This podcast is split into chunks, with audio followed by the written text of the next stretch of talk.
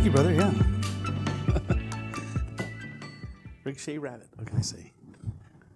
All right, let's open up our Bibles to Philippians chapter 4. We are done. Philippians chapter 4. We're going to go from 14.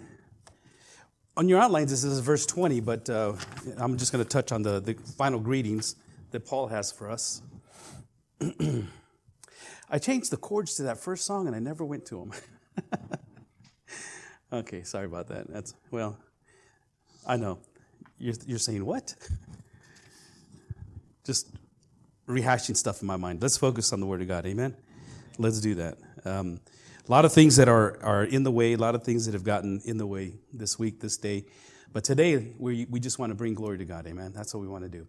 Finish off the book of Philippians. This letter, as I've said before, was a letter that um, Paul wrote. It's one continuous letter. We break it up into pieces because we're kind of it's kind of hard for us to understand what Paul is going through, what Paul is trying to say to the people in Philippi, what uh, is transpired. And always remember that every time that Paul writes a letter in in the New Testament, all the letters are addressing an issue, something that came up, something that has. Um, that has brought the need to write a letter to that church, to that group of people.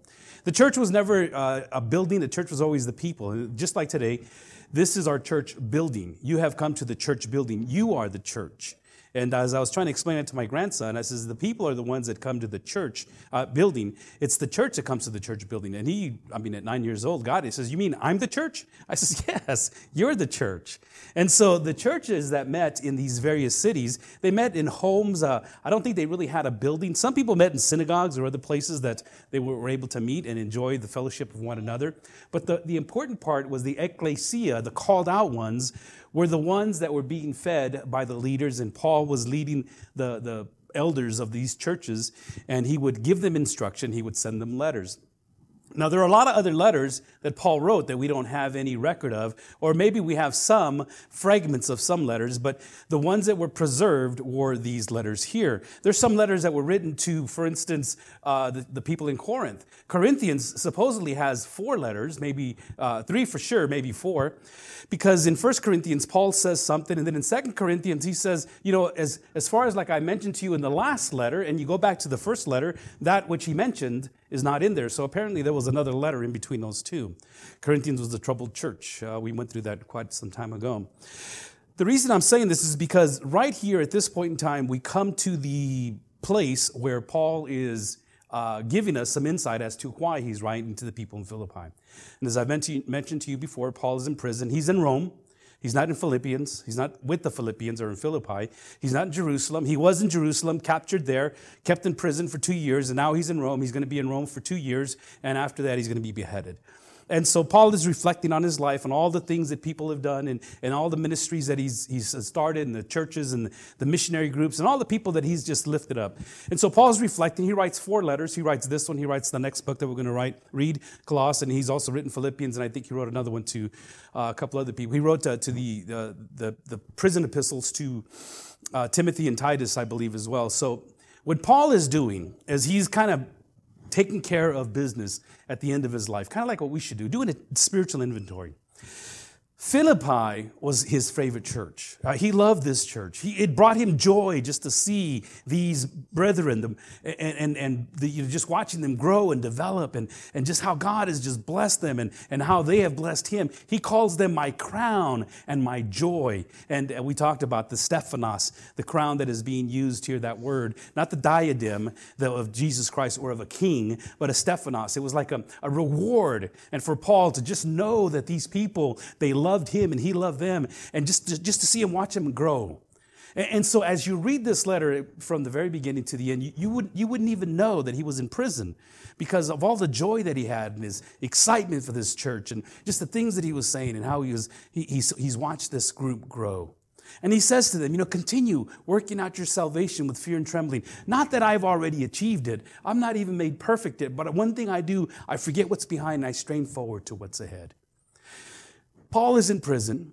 He gets visited by a couple of the brothers. Epaphroditus or Epaphras is one of them. Uh, and then, more than likely, probably Luke or some other uh, brother comes in, and, they come to give Paul a gift. The church in Philippi had collected this, this money and, and these gifts and whatever it was that they had out of their poverty as best as they could. They say, We love Paul, and he knows we love him, but we want to show him in a very tangible way. And as we talked last week, Paul says, You know, I, I don't really need it. And he wasn't trying to be ungrateful. And this is what the second part is all about. He says, Not that I need it. I mean, I've got everything. I, I'm content. Whether I have a lot or I don't have anything, I am content in the Lord. And if the letter would have stopped just right there, and we'll read that here in just a little bit. If the letter would just to stop right there, you would almost get the idea that Paul was very ungrateful for what the people did for him. You know, and it's not that he didn't want the gift or that he needed the gift or didn't need the gift. He just was like, you know, I've got all I need.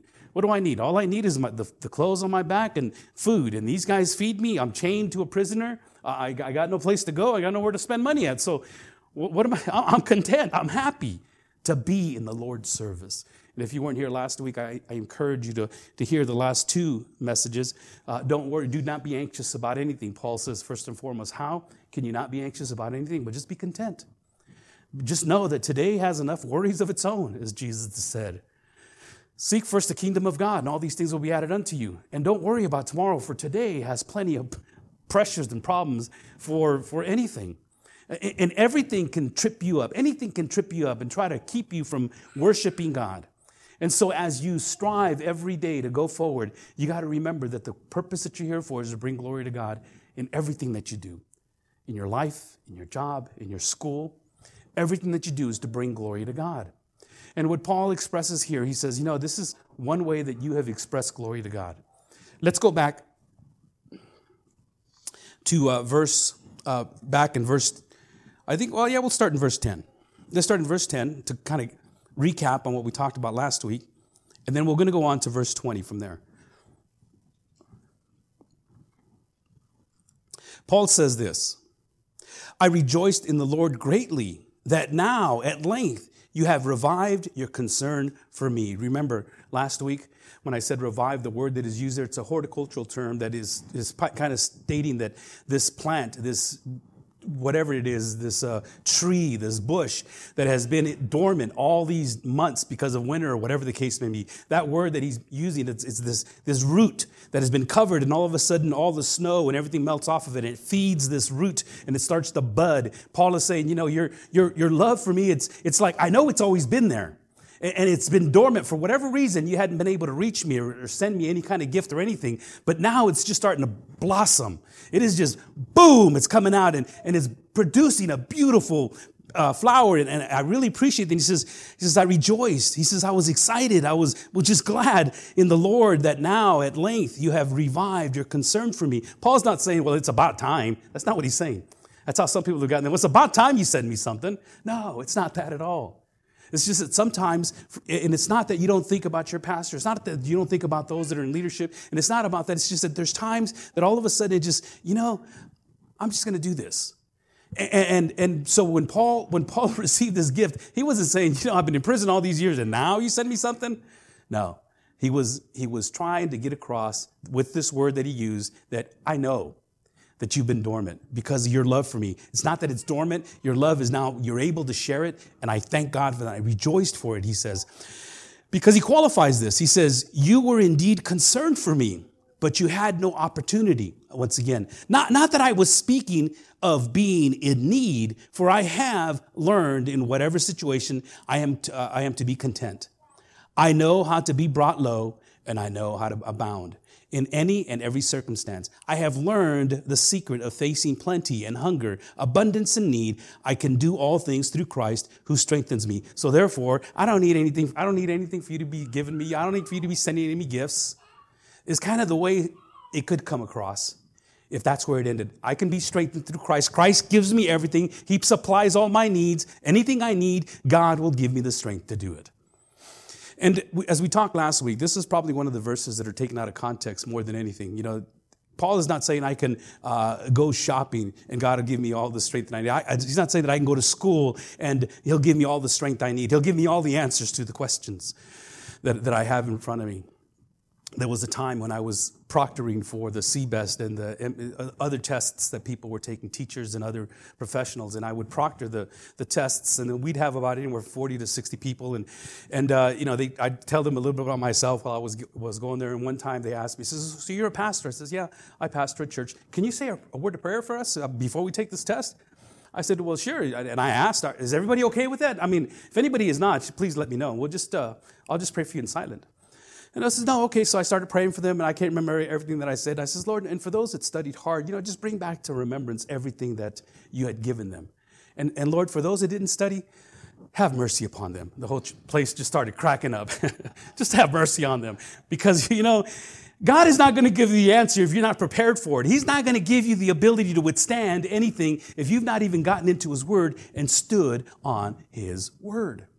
See, Paul has just stated, I can be content in every situation. I have been high, I have been low, I have been dead, left for dead. I went to the third heaven, I came back, and I know by experience that I can, I can do anything. And therefore, I can do it all through Christ who strengthens me. And what he's saying to us, he says, You can be content with all that's going on in your life because of the strength that God gives you.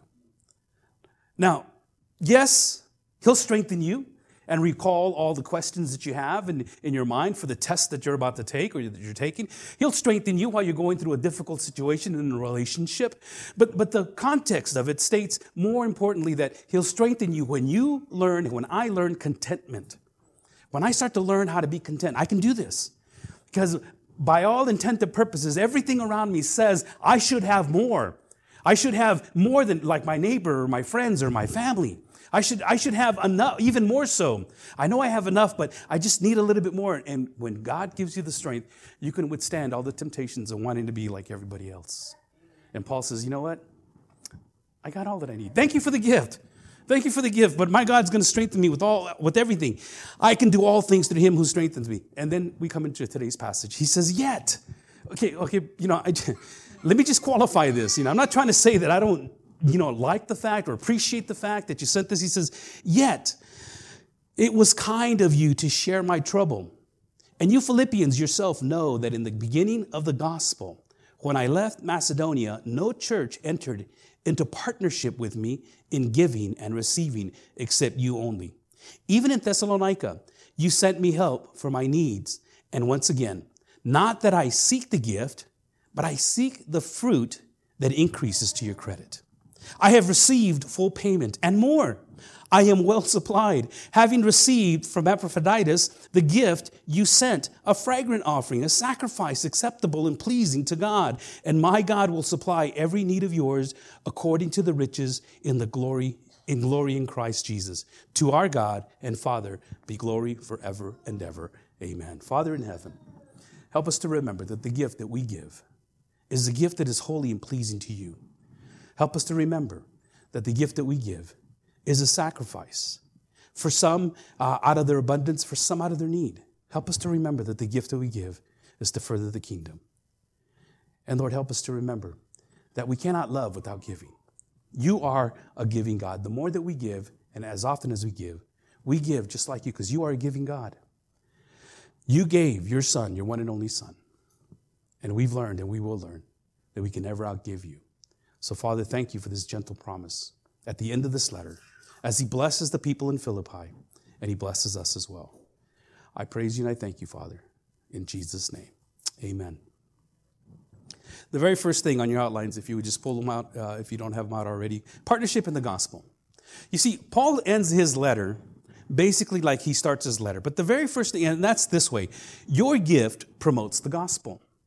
Your gift promotes the gospel. It promotes the gospel of Jesus Christ. The gospel of Jesus Christ is this. And it's a very simple presentation. It's a very simple gospel, but I'm going to tell you something that it cuts to the heart especially for those who are not saved and want nothing to do with God. The Bible says that we are enemies of God. The Bible says that we are, we are in enmity with God. The Bible says that we hate God. The Bible says that we want nothing to do with God.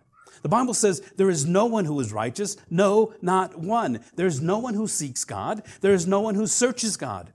And I know that there are places and people that say, well, you know, this man is looking, this brother is, is searching, you know, we, he's looking for God. No, he's not.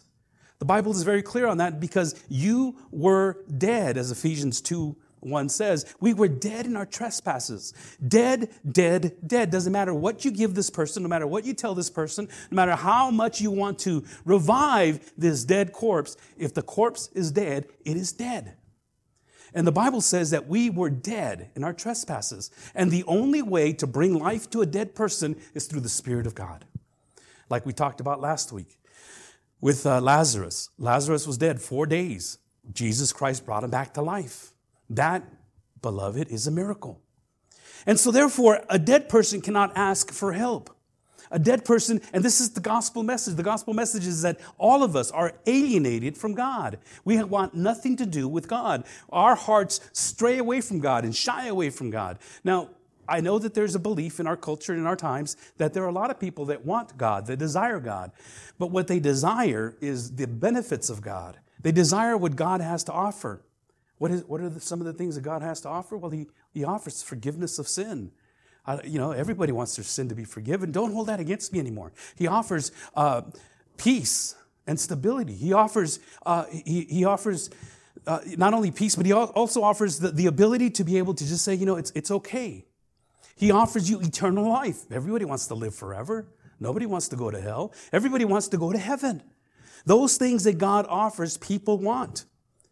People want to be comforted and understand that they don't have to hold all this bitterness, all this anger, all this resentment.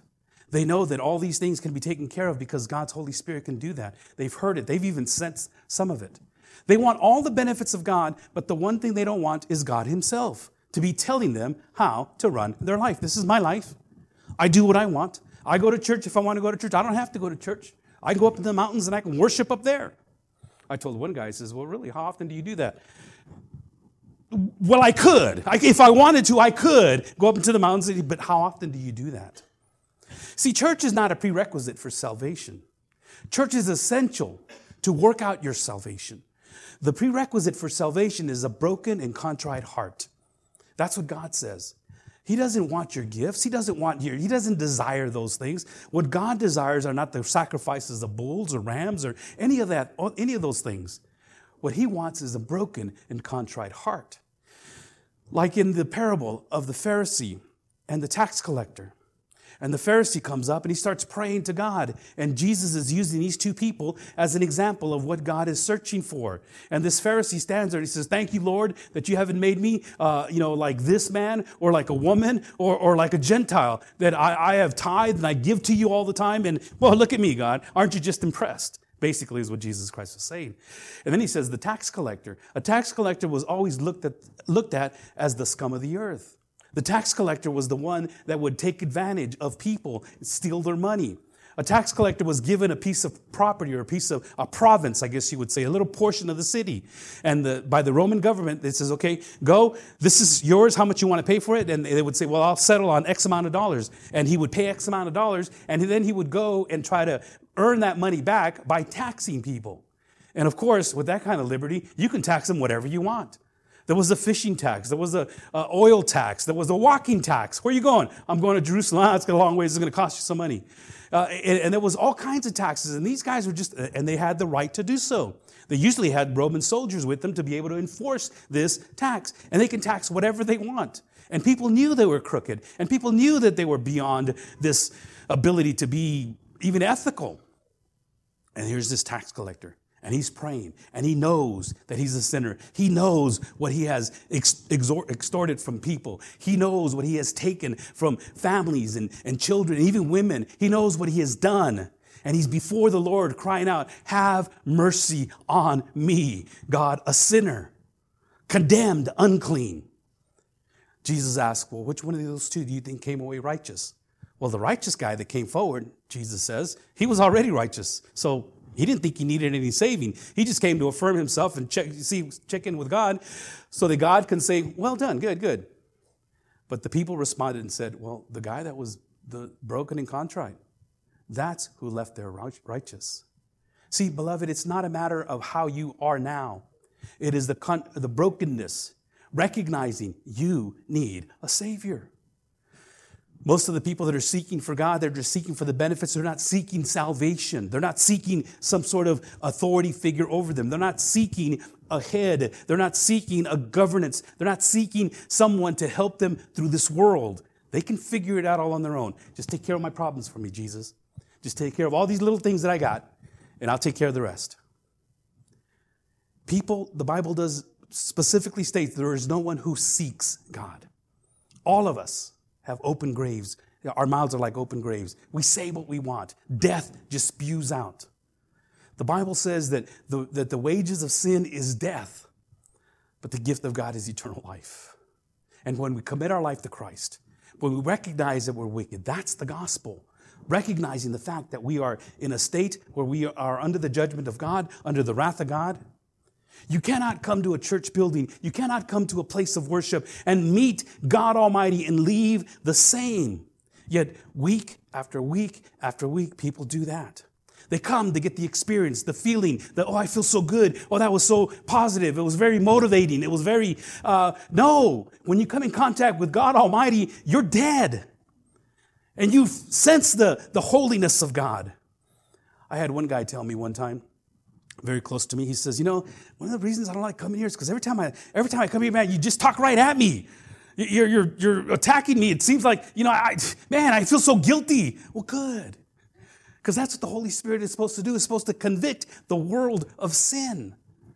That's what He does. He points people to the cross. He doesn't bring glory to Himself. He brings glory to Jesus Christ. And the gospel message is that Jesus Christ, and the reason that the Holy Spirit points people to the cross, to Jesus Christ, is because that's where the finished work of God is. Oh, how terrible it is, beloved, to gain the whole world and be as happy and as blissful as possible, yet lose your soul. You know, and and, and we can preach messages of encouragement, of, of how to uh, manage your money, how to take care of your children, how to live this life in this world, and you know whatever we can. But first and foremost, you got to know that you need a savior. Otherwise, what's the point? Literally, what's the point? And the, the message, the gospel message that you participate in when you give your gifts and your offerings, and when you give your whatever it is, you participate in that message. And the elders, the people of the church, and this is not just absolving you from your responsibility to share the gospel message. But you see, people like myself and Ken and, and, James and others, we, we are in areas sometimes that are very dark. We're given the opportunity to be able to do certain ministries in certain places. And because of that, because of how uh, this church has been operating and how your gifts, what they do is they're able to supply us with the ability to go and do the things that God has called us to do. We have the tools. We have the ability, we have the, the facilities. But you see, the monies that come into North Park not only goes to the staff or the people here, but it also goes to missionaries around the world. We belong to the, uh, this cooperative program where the monies that come in, that we give a portion of it and we send it to what's called the Home Mission Board or, or Northern American Mission Board that focuses on America, which includes Canada and Mexico, and then the Foreign Mission Board, which includes out everywhere else. And our missionaries that that we sponsor the, the, through this cooperative program, our missionaries, they are well taken care of. In other denominations and other places, missionaries go and they're sent, and they, well, they have to come back every six months or sometimes even every three months. And for six months to eight months, they have to raise their own funds and then they go back. And it cuts a lot of the time and a lot of the ministry that they're able to do. What we do is we, we're able to house people and give them the ability to continue on in the mission. Your giving is having a worldwide impact. And it has an impact on not only the lives of the missionaries, they take their wives, they take their children, they take their whole family, and we house them, we give them a vehicle, we give them food to, to live on. And granted, most of the world, it doesn't take as much as it does here in the United States. So it's not a whole lot, but everyone is taken care of. Regardless of what we give, we're a small church. So therefore, our portion that we give is very small compared to a lot of these other churches. But when we do this in cooperation, that's why they call it the cooperative program. We do it in cooperation when it all comes together and it gets sent out to all the missionaries. 100% of what we give is given to the missionaries. You see, when you give, whatever it is, whatever amount it is, what you give furthers the kingdom. It promotes the gospel. And it gives the gospel to everyone else. And Paul, from the very beginning, he was aware of this. He says, Yet, it was kind of you to share. That word share is koinonia, is a word that we use for fellowship. It was, it was kind of you to fellowship with my troubles. I'm in prison. You guys are sharing what you guys have given. You, I'm in prison. And I thank you for fellowshipping with me. Fellowshipping is not just coffee and chisme. Uh, I mean, coffee and cheesecake. For those of you that don't understand Spanish, man is the word for gossip, okay? Fellowship is not a time that we get together and have coffee and donuts and, you know, we ask you to come to the fellowship hall and, and I say intentionally we're going to fellowship because really there's, there's a form of fellowshipping or fellowshipping at the same time. But we share in each other's burdens and each other's troubles. We, fellowship is, is when you share with one another in, in things that are furthering the gospel. So there's a sense of that as we leave this place. But Paul is saying, you know, you are fellowshipping, you are sharing with my troubles, you're sharing with me, and you Philippians yourselves know that in the beginning of the gospel, Paul is more concerned about the gospel than he is anything else. When I left Macedonia, no church entered into partnership. That's another word for fellowship. That's another koinonia term. There's fellowshipping, partnership, sharing, all fellowship with me in giving and receiving. What does he mean by giving and receiving? I'm going to touch on this a little bit more later. But every time that you give, guess what? You receive. Not find, it's not like a big slot machine, okay? It's not like God's cosmic slot machine. You go in and go, okay, Lord, here's my 10%. Okay, where's my, where's my giving? Where's my stuff? It's not like that. It's the, it's the ability to know, number one, that your gift is being promoted and used for the kingdom of God. Number two, God blesses you with this heavenly reward. A lot of times it's financial, sometimes it's financial, sometimes it's material blessings, but ultimately it is the blessing of knowing that what you've done is furthering the kingdom and your fruit is being displayed in heaven. Let me go up to uh, Philippians 1, verse 3 and 5. At the very beginning of this book, Paul says, I thank my God in all my remembrance of you, always in every prayer of mine, for you all making my prayer with joy because of your partnership in the gospel. There it is again. Paul's partnership. He knows that this church is, has been giving even from the very beginning. When he left, he didn't ask for uh, finances. He didn't ask for money. He didn't say he was going to, you know, he didn't start a GoFundMe account. There was no such thing. He was empowered by the Holy Spirit to go, and God said to him, Paul, I will take care of all your need. Anything you need, just go. And the places where he had to go, he was a tent maker, and he made tents. I think personally it was so that he can get to the working class people more than it was anything else. And I, I don't know if that really helped him in his surviving, but I'm sure it did. People helped him, and people were able to, to bless him. And he says here, your partnership in the gospel from the very beginning, he says, from the first day until now. And that's how he started this letter. You partnered with me. You're fellowshipping with me. You're giving to me. You've, you've been a blessing to me in such a way that I, I just can't even express it. And then he concludes the letter, not that I was in need, you know, not that I wanted it, really, I don't, you know, but, you know, I just, I want you to know this, that you have been, and, and it hasn't gone unnoticed. You see, because ultimately in Matthew 28, 19 to 20, Jesus came to them, Jesus came to them and said, All authority in heaven and earth has been given to me. That, by the way, is verse 18, before 19. You know, as a matter of fact, let me back up a little bit there. Verse 17. Verse 17, this is the resurrection. People, is, people are watching Jesus, they see him, and they're recognizing that he's resurrected. And in verse 17, it says, When they saw him, they believed. They worshiped him. When they saw him, they worshiped him, but some doubted. Then Jesus came to them and said, All authority in heaven and earth has been given to me.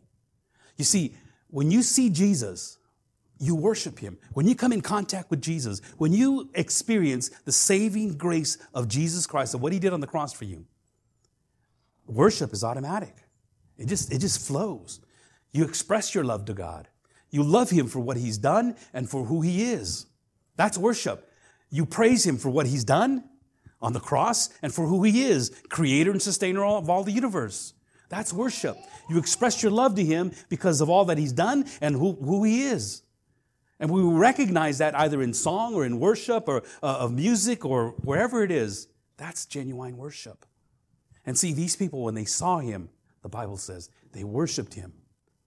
And the reason a lot of people have not yet gone, taken this next commission, the, ne- the Great Commission, people have not gone to the next step is because they doubt. They haven't really been to that place. And only those that can see him will worship him. Others will just doubt. And that's why Jesus came to you and said, All authority in heaven and earth has been given unto me. Therefore, go and make disciples of all nations. A disciple is a believer. A disciple is a, an apprentice. And a, a disciple is a, a, a person in training. They had disciples back then of all kinds, of all trades. There were apprentices of all trades. The teacher would teach the student on what he needed to do. Socrates had disciples. Uh, all these people had disciples. And Jesus says, You need to go out and make a learner. You need to make a, a follower of Jesus Christ. You need to make disciples. That's our responsibility collectively. He says, Go into all the world and make disciples of all nations, baptizing them in the name of the Father and of the Son and of the Holy Spirit. This is key. Jesus says, Here's what you need to do make a believer, share the gospel message with them, let them know that God died for their sins, they need a Savior. Number two, you make that disciple. Number three, have them baptized. The very first thing that has to happen when you become a believer, you need to be baptized. But I don't know enough. Well, that's not what Jesus is saying. If you look at this progression, it says, baptize them in the name of the Father, Son, and the Holy Spirit, then teach them. You make a disciple, you baptize them, and then teach them what it is that they just did. The command is to obey, is to be obeyed. And the command is get baptized. But, but, but I don't know. Of course you don't know. Many of us don't really know the full significance of baptism and how it means the death, burial, and resurrection of Jesus Christ. How Jesus was buried for three days in the water, uh, uh, excuse me, underground, and then he came back up again and he became, was a new creation, a new being. Same thing with us. We baptize you, we hold you underwater for three days. I mean, uh, for just, until all the sin bubbles are gone. Oh, oh, all the sin bubbles gone? Yeah, okay, now he's ready. No, and I said that one time to this, this lady, and she says, and if you see the pastor go, oof, that was me going like this. It, we, we, just, we baptize you, we, we lower you. It's a symbol of your death and your burial and then your resurrection of Jesus Christ. And it's in obedience to what Jesus Christ said that we must do. If you're a new believer, if you're a brand new believer, doesn't matter how long you've been a believer, if you haven't been baptized, you need to be baptized by commandment of Jesus Christ.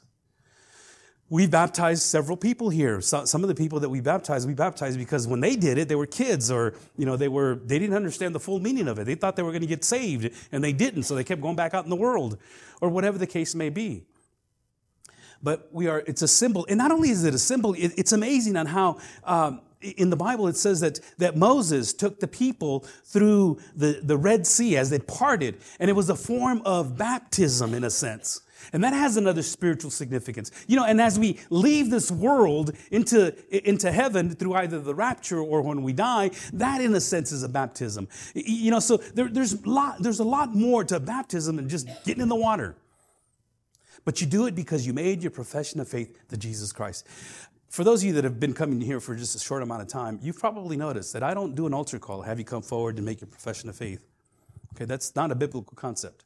The concept is you repent and follow Jesus Christ. That's it. Repent, follow Jesus Christ. Now, the second step after you become a believer, a disciple, is to get baptized.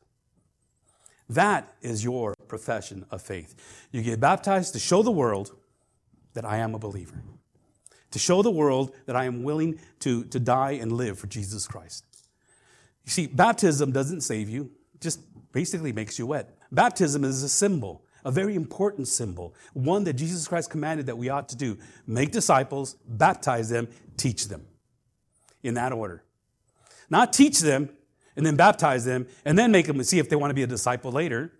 Those that come to church and come to church and I, yeah, I'm not getting it. I'm not getting it. Well, have you become a believer? Well, I don't know yet. I'm kind of seeking. No, you're not.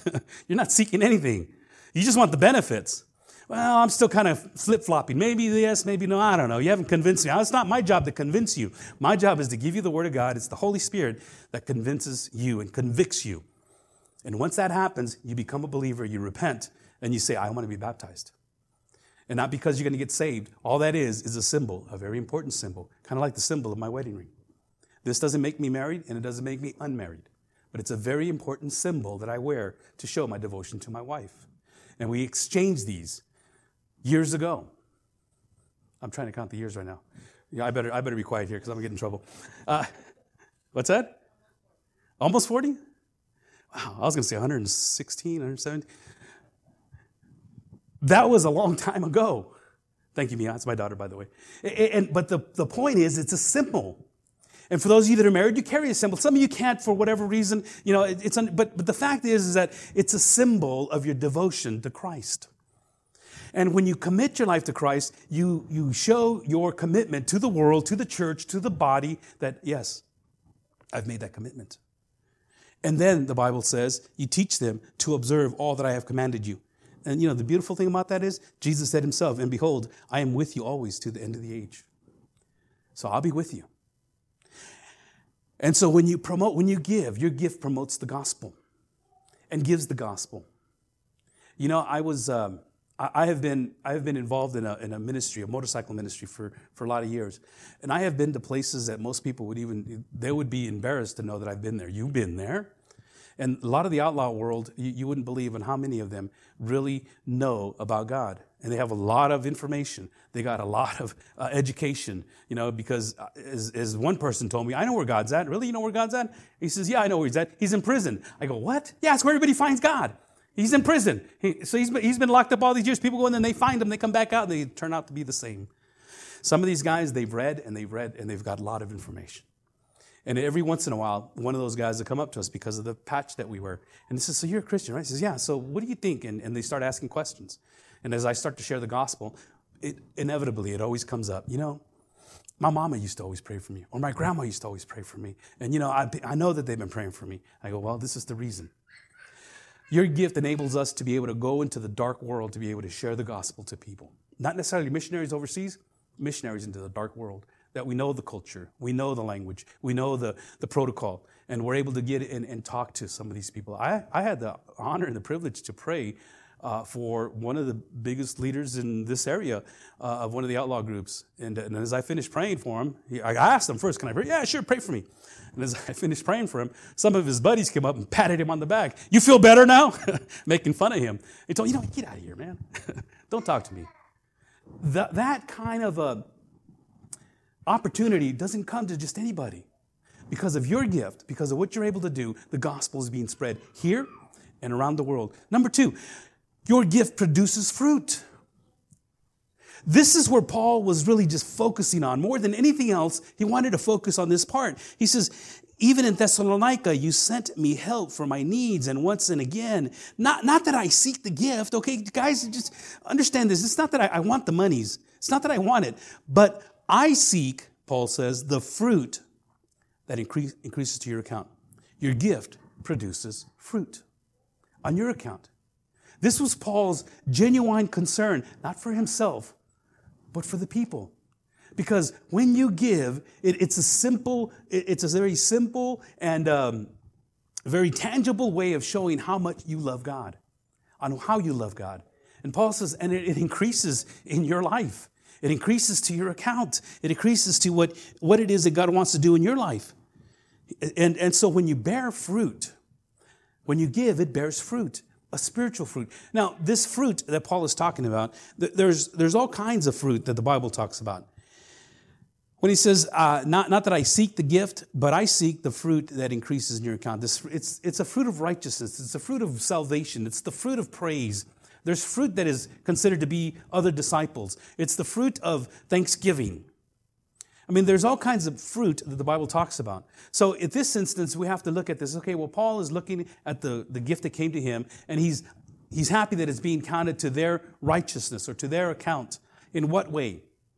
Because every time that a genuine believer gives, it just blesses him even more so. That's why Jesus told Paul, it is more blessed to give than it is to receive. And it's a shame that in a lot of churches, they've made it such a way to be able to receive, to receive, to receive, while the congregation does not get blessed, does not get blessed, does not get blessed. And it's a shame, and, and it's a slippery slope. It's these three dogs that Satan has that are constantly howling and snapping at, at the pastor's feet. You know, one of them is sex, one of them is, is power, and the other one is money. And these three dogs are constantly snapping at the, the pastor's feet. And so God uses certain abilities to keep people humble. And others just break right through and just continue on and, and, and they, they build an empire out of the meager givings that people give. And they build an empire and, and they say, see, you can be like this too. God wants to bless you. Just give. Continue to give. Give, give, give, give. And if you don't give, well, God's going to zap me dead, but you better give. That's not what Paul was all about. Matter of fact, Paul says, I don't even know what I'm going to use it on. further the kingdom. I'm locked up in prison. You know, I, I don't know how I'm going to even put that into practice. But what Paul says is, you know what? The best thing that's happened here is not that I received a gift, but that it's blessed you. It's blessed your, your, your, your fruitfulness.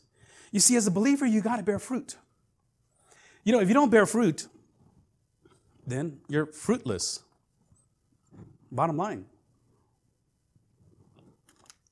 And I don't know about you, but why would you spend so much time and energy on a plant or a vine or anything that doesn't produce fruit? Jesus said the same thing in John chapter 15. He says, I am the vine, you are the branches. If you remain in me and I in you, you will bear much fruit. Look at this next verse, verse 2. In your outlines, every branch in me that does not bear fruit, he takes away. Who? God. God is a vine dresser. And every branch that does not bear fruit, that does bear fruit, excuse me, he prunes, that it may bear more fruit, that it may bear, that it may bear more fruit. If there is no fruit, if you claim to be a Christian, then you should be bearing fruit. Bottom line. Again, Jesus is talking about the fruit of righteousness, the fruit of good works, the fruit of, of the Spirit. The fruit of the Spirit is love, joy, peace, patience, kindness, goodness, faithfulness, gentleness, and self control. The fruit of the Spirit, you should be producing that. that. That's just a given. You should have love. You should have joy. You should have peace. Those are just some of the things you should have. You should have patience. You know, God's working, you've got that in you. That's the fruit that you should be bearing. And when we talked about not being anxious and being content these last couple of weeks, when Paul says that, you know, he likes the fact that it's bear, you're bearing more fruit that way because you're growing. And it's an indicator of your spiritual growth. And Jesus said, Well, if you're connected to me, Jesus says, then you're going to bear fruit. And if you're not bearing fruit, then there's something wrong. And so I guess the outcome is what verse, verse 8 says. Uh, excuse me, yeah, verse 8. By this my Father is glorified that you bear much fruit, and so prove to be my disciples. Well, actually, in verse 3, I didn't, I didn't put that verse in there. But in verse 3, it says that the fruit, the, the fruit does not bear fruit. Guess what? it gets cut away. It gets cut, it gets taken off, it gets uprooted, it gets burnt. And so, as a, as a disciple of Jesus Christ, we, we need to be bearing fruit. Paul says to the people in Colossae, we'll, we'll study this as we get there, so as to walk in a manner worthy of the Lord, fully pleasing to Him, bearing fruit in every good work, and increasing in the knowledge of God. How do you bear fruit? You bear it by good works by expressing your love to God, by working out your salvation with fear and trembling, by growing in your righteousness, by becoming more connected to God, by desiring God. But your, your fruit should be a fruit of praise, and that should grow and grow and grow even more so. And recognize that you are helpless without Him. And stop trying to work this world on your own. This world has plenty of troubles, and it'll continue to have plenty of troubles. And it doesn't matter how much you focus on them, you're going to have troubles. Jesus even promised it. In this world you will experience tribulations. Fear not, for I have overcome the world. It's going to happen. Bear fruit. Probably the best time to bear fruit is when, well, let me rephrase that. The best time for you to get strong in that time of being able to, well, as Paul put here, uh, when, to be revived. That horticulture term, that to be revived, the best time to be revived is after you've gone through so much struggle in your life. You see, because what happens when, when you're dormant, when, when things are happening, the elements are just coming upon you and you can't help it, but you have to kind of shut down. And you have to be dormant because if you, if you sprout out a, a flower or a fruit, the elements, the freezing cold, the, the snow, and all those things, it's just going to kill it. And so what has to happen is your roots have to grow deep and strong and deeper into the ground, into the nutrients to be able to survive the elements around you. A beautiful word that Paul used. Your, your, your suffering and your time in, in Philippi and all these things that were going on caused your roots to grow deep and weighty and strong to hold on uh, against anything. The one thing that a huge tree needs to have are deep roots. If you ever drive through San Bernardino or anywhere else after a windstorm and you see these trees that have fallen over, it's because they don't have deep roots. The ones that have deep roots are the ones that stay. Your gift will produce fruit in due time. And the best time for you to grow is through adversity. It's just natural. It's a natural thing. It's to grow through adversity. We sing a song sometimes, uh, Blessed be the name. Blessed be your name, O Lord. When the sun's shining down on me, when it's all it should, it should be, I'm going to bless your name. Blessed be the Lord. When I'm walking through the wilderness or the uh, and the sun's beating down on me and all uh, everything seems to be going wrong, I'm still going to bless your name. Job said the same thing. I know that my Redeemer lives. I know that he lives. Shadrach, Meshach, and Abednego said the same thing. You know what? Even if he doesn't save us, O king, we're still going to bless his name. It is a pattern throughout scripture that adversity comes and people just hunker down on the word of God. The roots go deep and they get stronger and they stronger until they can come up and blossom. Number, number three in the back of your outlines. Your gift is pleasing to God. I have received full payment and more. I am well supplied, he says. Really? I've got all I need. Having received from Epaphroditus the gifts you sent, a fragrant offering, a sacrifice acceptable and pleasing to God. This goes back to the Old Testament. I'm sure that Paul had taught them the sacrificial system, the Levitical system. And I'm sure Paul has, he's, he's mentioned this and not without any explanation. But it, it goes right back to the, the day of Noah. And when Noah was, uh, when the flood came after he built the ark, he spent a lot of years planning and doing, and the, finally the, the, Lord called all the animals, and they came into the ark. God closed the door. The rains came down, and the floods came up, and everybody was pound. Everybody was making fun of Noah, were pounding on the door trying to get in. But Noah couldn't open the door because he didn't close it. God said, "It's time." Boom, doors closed, and wiped out the whole world. And when the ark finally landed and all the animals came out. Noah, remember, there was only two of each kind, and he had, he had clean animals and, and unclean animals, and he took some of the clean animals and he offered a sacrifice unto God. Now, the sacrificial system hadn't even put into place yet. Noah is just the first person on the earth after Adam and Eve. And after it was all wiped out, Noah and his family, that was it. So he had in himself to be able to offer God a sacrifice. And the word that, the, uh, that they use there in Genesis 8.21, and when the Lord smelled the pleasing aroma, the Lord said in his heart, I will never again curse the ground because of man, for the intentions of man's heart is evil from his youth. Neither will I ever again strike down every living creature as I have done. What Noah was able to do was able to offer to God what he had. This is all I got, God. And I know that uh, it's, it's limited, but you, are going to bless me. In the same way that Abraham took his son Isaac up to the top of the mountain, I'm going to sacrifice my son because you said so. And, I know this is all I have, but I know you're going to bless me. And what Paul is saying here, your, your offering, is, it's a sweet aroma. God is just pleased to see that what you give to further the kingdom, what you give to produce fruit is pleasing to God. And when, if you study the Old Testament, the sacrificial system, the sacrifice was always because we had sinned. Always because of sin, we had to offer a sacrificial offering.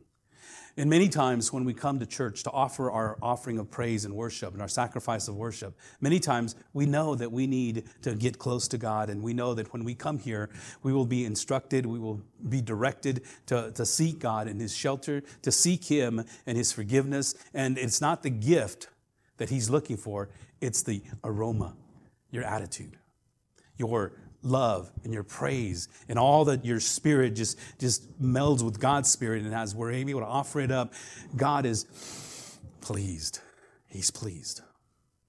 He's pleased that you are not only given of your time, of your talents, of your treasures, but that you yourself have given of yourself to God to worship Him.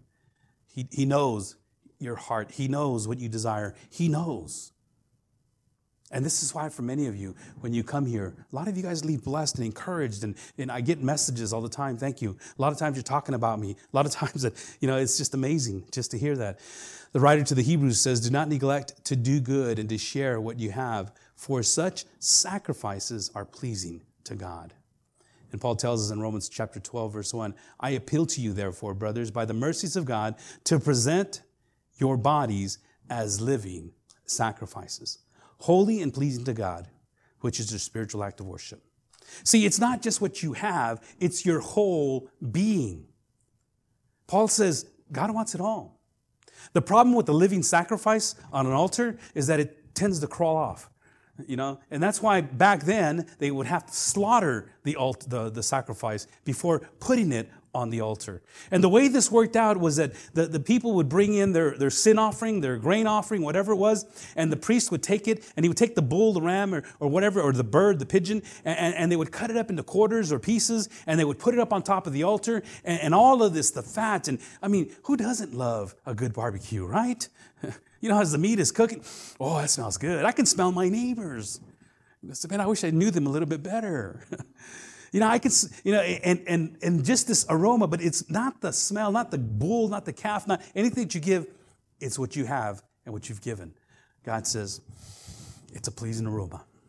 I see the need and I can feel that need. See, your gift is pleasing to God. Number four, your gift provides for all your needs.